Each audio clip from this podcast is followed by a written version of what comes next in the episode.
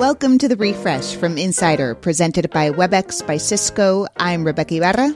And I'm Dave Smith. It's Wednesday, June 22nd, and we're bringing you real time news. Fresh like live radio, but on demand like podcasts. Here's the latest.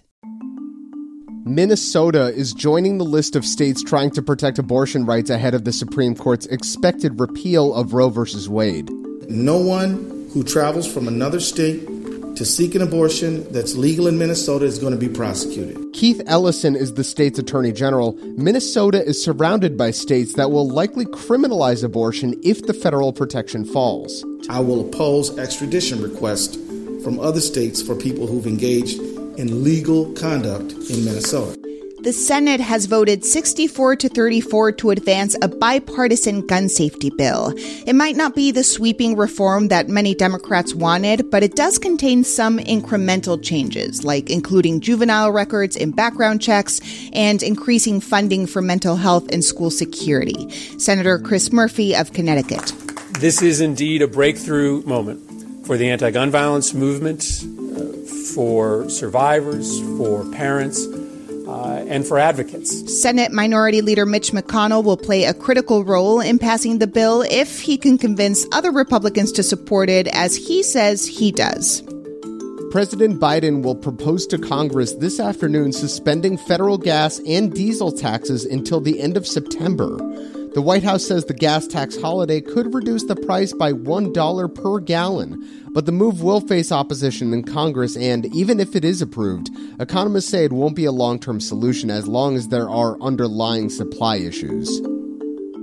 Amazon unveiled a new robot to help employees at the company's warehouses. It's Amazon's first fully autonomous robot that can safely move around people working nearby, unlike previous versions that had to be kept in caged areas. The Proteus Bot, which kind of looks like a big Roomba, is meant to move heavy carts of packages through the facility, which Amazon says will allow staff to quote, focus on more rewarding work. You know, like unionizing.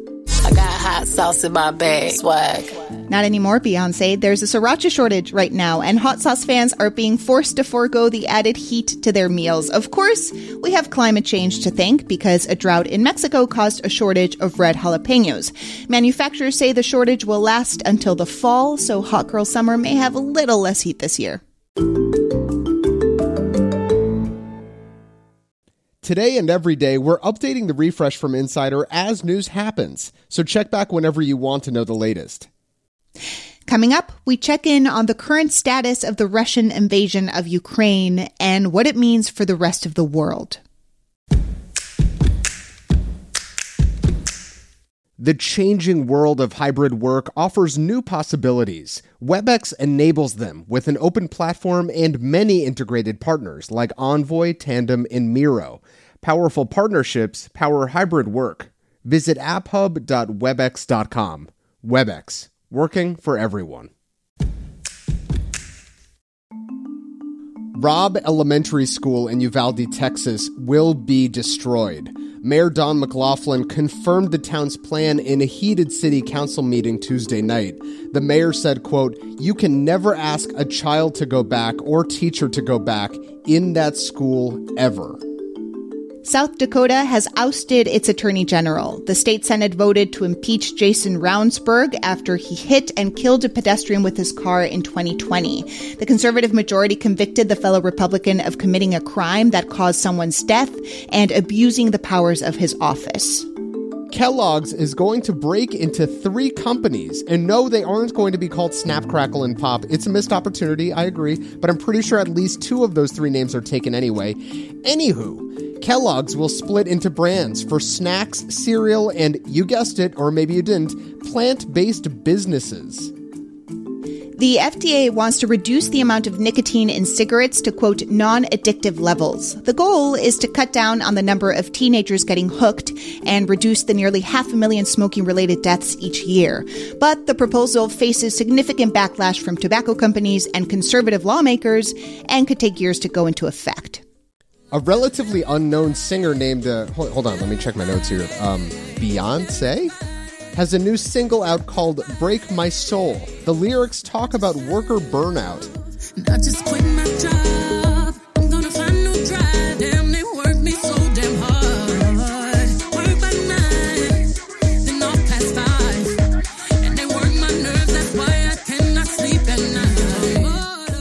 People are calling it the Great Resignation Anthem. This song will appear on her full album Renaissance, launching at the end of July.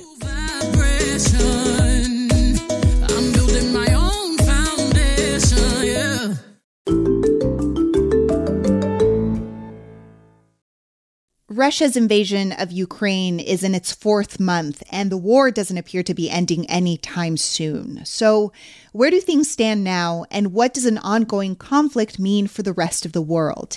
Insiders John Haltiwanger and Mattathias Schwartz say Putin is already winning the war, both in Ukraine and the West.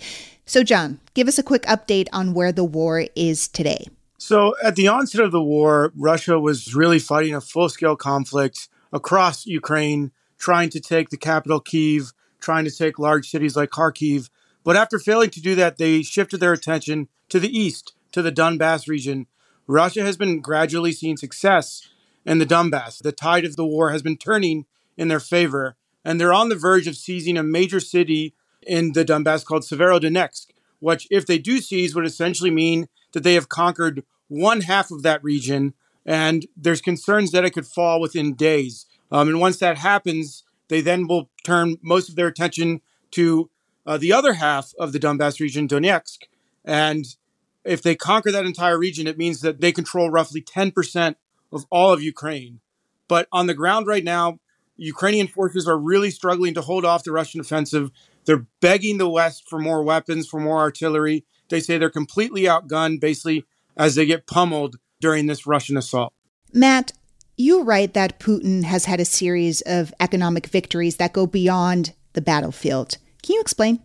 I think the elephant in the room is just the state of the global economy and the Western stock market.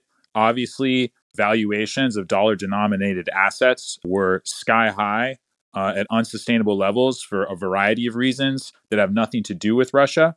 But looking back to what happened in February and March, it is clear that Putin's decision to invade Ukraine was the needle uh, that popped the Western asset bubble. It was the first domino that led to sanctions, then a spike in energy prices, and then you know massive inflation, higher interest rates, and a drop, a massive drop in the value of all these assets.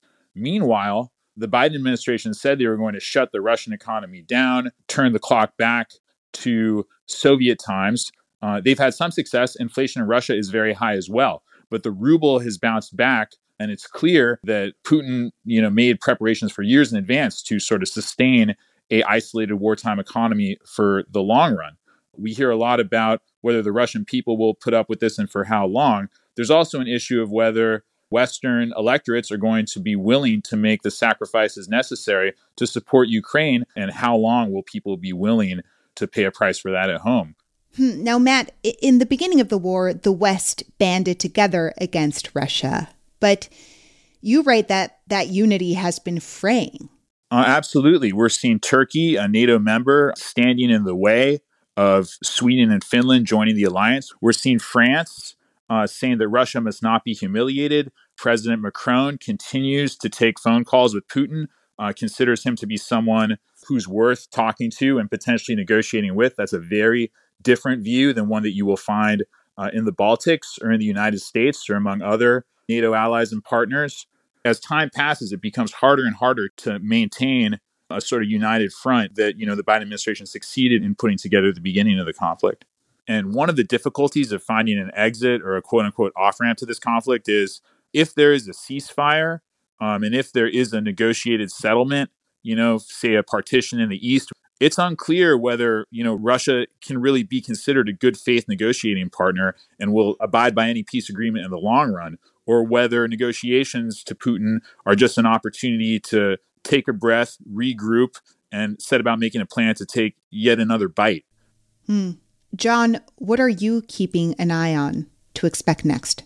The tone to me has really changed from Ukraine in the uh, past few weeks, where they're sounding increasingly dire in terms of their assessment of the situation, not as bullish as they did in the beginning of the Russian offensive. They're sounding less confident. Um, and to mm. me, that's a big signal about how the tides are turning on the ground and how, you know, Putin is winning at this moment, how Russian forces are making gains. Matt, as this ongoing war continues to affect the world economy, what are you looking at next? I mean, I'm looking closely at the 2022 2024 US elections. I do think that um, this will be very important, you know, potential watershed moments for Ukraine. So far, we've kind of had this very unusual bipartisan consensus that we want to get behind Ukraine and that the sacrifices are worth it. Is that going to remain the case, or is it going to become a more partisan issue with you know the GOP potentially taking a more isolationist stance, particularly if you know Trump gets closer to getting the GOP nomination? That that's like a big unknown for me. Matt, John, thanks for joining us. Thank you. Thanks for having us. John Haltiwanger covers politics, and Mattathias Schwartz covers international issues at Insider. Make sure to follow The Refresh from Insider on Apple Podcasts, Spotify, or wherever you listen to podcasts. And please leave a rating and review, it helps other people discover the show. You can also just tell your smart speaker to play the Refresh from Insider podcast. I'm Dave Smith. And I'm Rebeca Ibarra. Talk to you soon.